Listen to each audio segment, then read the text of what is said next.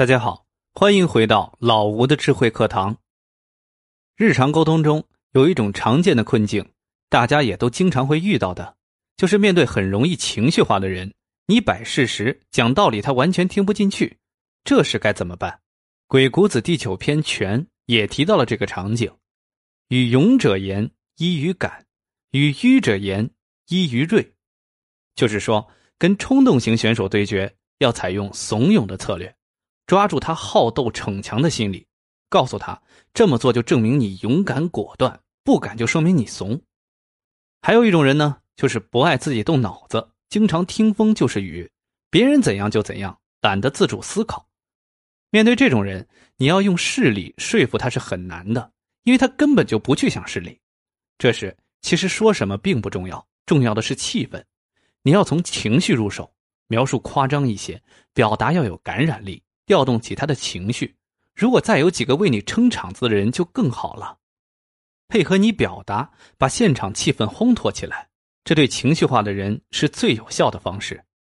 俗话说：“人上一百，形形色色。”在人际交往中，我们总会遇到各种各样的怪脾气的人，有时我们真的就不可避免的遇到一些比较情绪化或狂妄自大、不动脑筋又暴躁极端的人。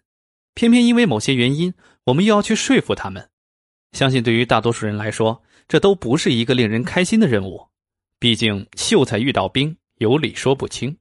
与明事理的人打交道不难，难的是与一些不明事理、偏偏又唯我独尊的人打交道，而且还要说服的他们心服口服，这可是非常考验一个人的智慧和口才的。事实上，一些人表面看起来盛气凌人、狂妄自大。内心恰恰非常脆弱、空虚，正因为如此，他们才想通过表面的强势来证明自己比别人强大。当你与这种人交谈时，你也能感觉到对方时时刻刻都想占据上风，有时甚至不择手段打压你。要说服这类人，一味迁就讨好是没用的，这时就要采取我们今天的第一个话术了。最有效的措施就是以其人之道还治其人之身。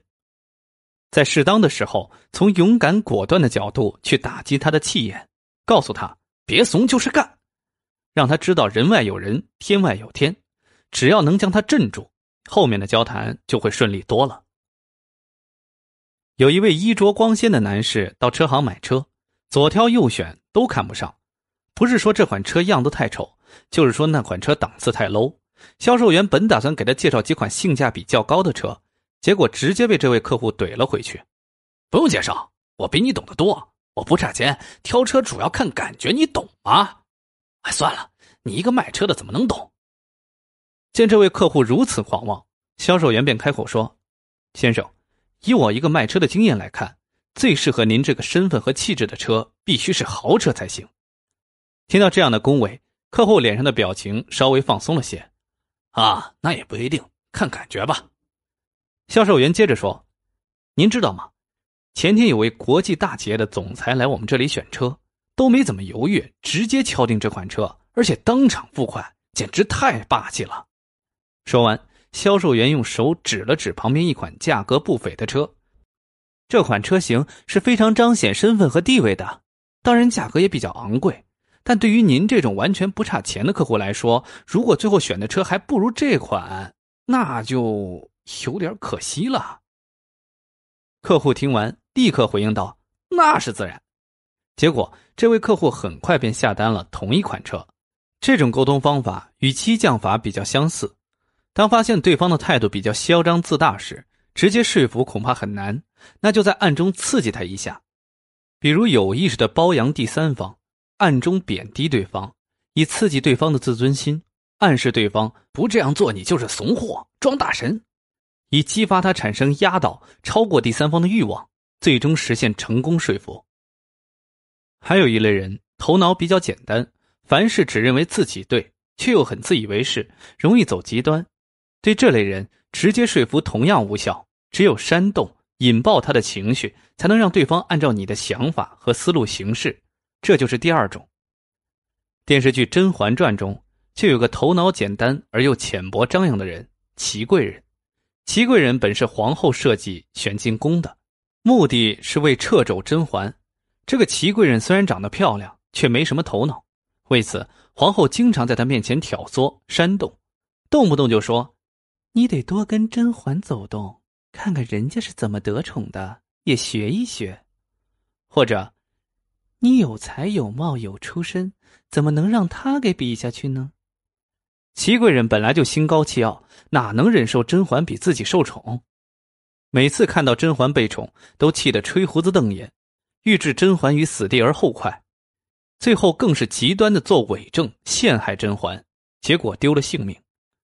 可见，要说服这类人，就要先摸清对方的脾气秉性，再以夸张或煽动性的语言，时不时的刺激对方，让对方觉得做成某件事非自己亲自动手不可，从而让对方乖乖掉进你的圈套。真正强大的人，从不会张牙舞爪，照样能让人感受到力量。因为当自我有了足够的认知和自信后，会更具有包容性，尊重不同的看法，即使需要表现的出色，也能很好的控制分寸。而那些情绪化严重、动不动就趾高气扬或剑走偏锋的人，肚子中一般没太多硬货，只能通过外在一些吸引人眼球的表现来掩盖内心的空虚。对付这种人，只要抓住他们的心理活动特点，在恰当的施以激将、怂恿、教唆、煽动等方式。往往很快就能让对方被你牵着鼻子走了。好了，今天的分享就先到这里，谢谢大家收听，欢迎继续关注老吴的智慧课堂，我们下节再见。